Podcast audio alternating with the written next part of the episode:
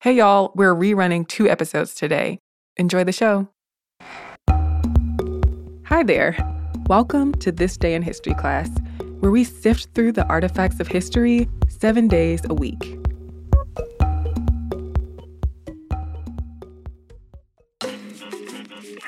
The day was February 27th, 1932. The journal Nature published a letter by the English physicist James Chadwick. The letter was called Possible Existence of a Neutron. Up until this point, science held that the atom contained a positively charged nucleus, or central core, that was surrounded by negatively charged electrons. And scientists knew that most of the mass of the atom was at its core. But Chadwick's research confirmed the existence of a subatomic particle that had about the same mass as a proton but did not have an electric charge. Chadwick's findings marked a major milestone in atomic theory and led to experimentation with developing an atomic bomb. But many other scientists helped pave the way for Chadwick to make his discovery. Chadwick got his master's degree in physics at the University of Manchester where he worked with noted physicist and so called father of nuclear physics, Ernest Rutherford. Then he went to Germany to study under Hans Geiger of Geiger counter fame. After spending years in a prison camp during the First World War, Chadwick went back to England to study with Rutherford again, this time earning his doctorate at the University of Cambridge. And in 1923, Chadwick was appointed assistant director of Cambridge's Cavendish Laboratory, where Rutherford was director. And there, the two of them worked on the transmutation of elements by bombarding them with alpha particles and researched the structure of the atomic nucleus. Rutherford postulated that there had to be something else in the atomic nucleus besides protons. Why was the atomic number or the number of protons in an atom's nucleus, usually about half the mass number. Rutherford answered this question in 1920 by suggesting that a proton and electron combined to form a neutral particle that was roughly the same mass as a proton. But this neutral particle would be hard to detect since most techniques at the time measured charged particles. By about a decade later, other scientists were working on the problem. German physicist Walter Bothe and his student Herbert Becker were doing experiments bombarding beryllium with alpha particles emitted from polonium, and they found that the beryllium emitted a highly penetrating radiation as a result. They interpreted that radiation to be high energy photons, which are particles that represent a quantum of electromagnetic radiation. But Chadwick thought that this radiation might instead consist of the neutral particles his mentor, Rutherford, had proposed. And in 1932, Chadwick's interest was piqued when Irene and Frederic Joliot Curie decided to study the mysterious radiation. They studied the radiation as it hit a block of paraffin wax, and they found that the radiation ejected protons from the hydrogen atoms in the paraffin wax, and the protons recoiled with a high velocity.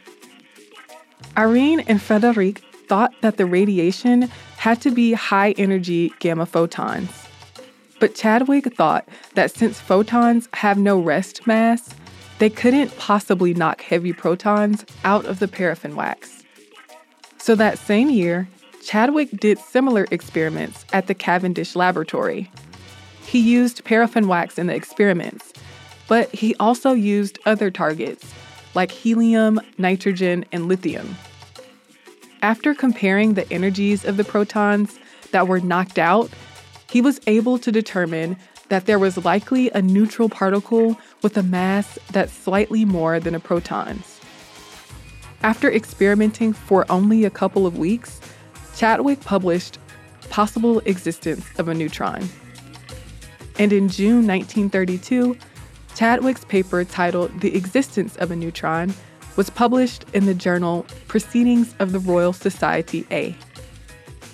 Chadwick received the Hughes Medal from the Royal Society of London for his discovery in 1932. And in 1935, he got the Nobel Prize for Physics for his discovery of the neutron. But even though his discovery made waves in physics based on its importance to the knowledge of atomic structure, it had implications far beyond that.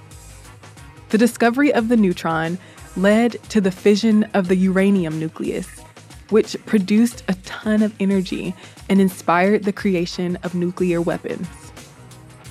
During the Second World War, Chadwick worked on the Manhattan Project, the U.S. government research and development endeavor that produced the first atomic bombs. I'm Eves Jeffcoat, and hopefully, you know a little more about history today than you did yesterday. We'd love it if you left us a comment on Twitter, Instagram, or Facebook at TDIHC Podcast. We'll be back with more history tomorrow.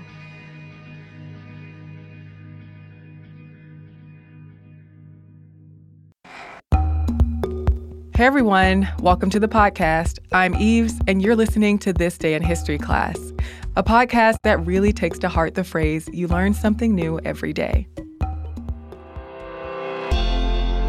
The day was February 27, 1973. A group of Oglala Lakota activists and members of the American Indian movement took control of the town of Wounded Knee in South Dakota. The conflict that ensued lasted for 71 days. Wounded Knee on the Pine Ridge Reservation in southwestern South Dakota is a site of significance in U.S. and Native American history. In 1890, members of the U.S. Army killed hundreds of Lakota at Wounded Knee. The site of the massacre was designated a National Historic Landmark in 1965. Three years later, the American Indian Movement was founded in Minneapolis, Minnesota. The group aimed to address the economic, cultural, and political needs of Native American people, and it fought to restore lands that were illegally seized from Native Americans. Many of its protests got a lot of media attention, like the occupation of Alcatraz from 1969 to 1971. Of course, the movement had its detractors, who saw its participants as too militant. Wounded Knee was not only historically significant.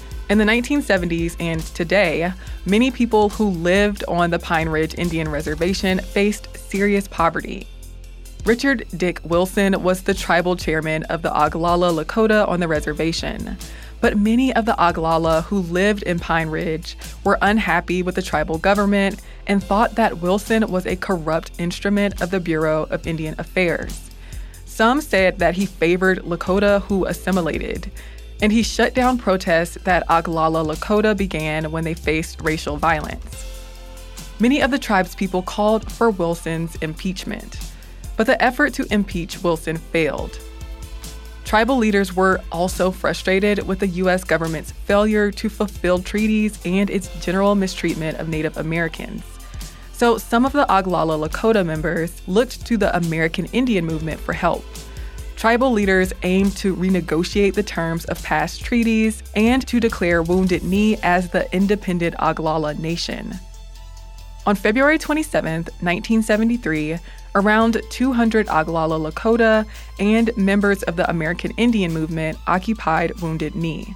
Soon, the occupation became violent the federal government set up roadblocks around the area. Federal marshals and the National Guard traded fire with the protesters. A ceasefire was called on March 10th, but more Oglala Lakota supporters showed up at the site of the occupation. The conflict continued for more than three months after it began, and it got a lot of media coverage. But the death of Oglala Lakota tribe member Buddy Lamont drove many Oglala to put an end to the occupation. They began negotiations with the government, and on May 8th, they surrendered once officials agreed to look into their issues. In total, two Oglala Lakota died and several others were wounded. One federal agent was shot and paralyzed. Many members of the American Indian movement left Wounded Knee before they could be arrested, but others, like leader Russell Means, were arrested Nearly all those arrested were acquitted because evidence was mishandled. But even after the occupation ended, violent conflict between the U.S. government and Oglala Lakota continued. Wilson was re elected tribal chairman in 1974.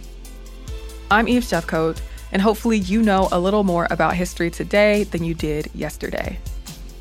Keep up with us on Twitter, Facebook, and Instagram at TDIHC Podcast.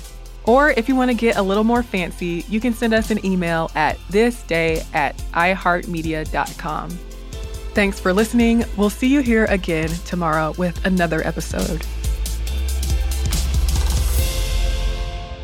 For more podcasts from iHeartRadio, visit the iHeartRadio app, Apple Podcasts, or wherever you listen to your favorite shows.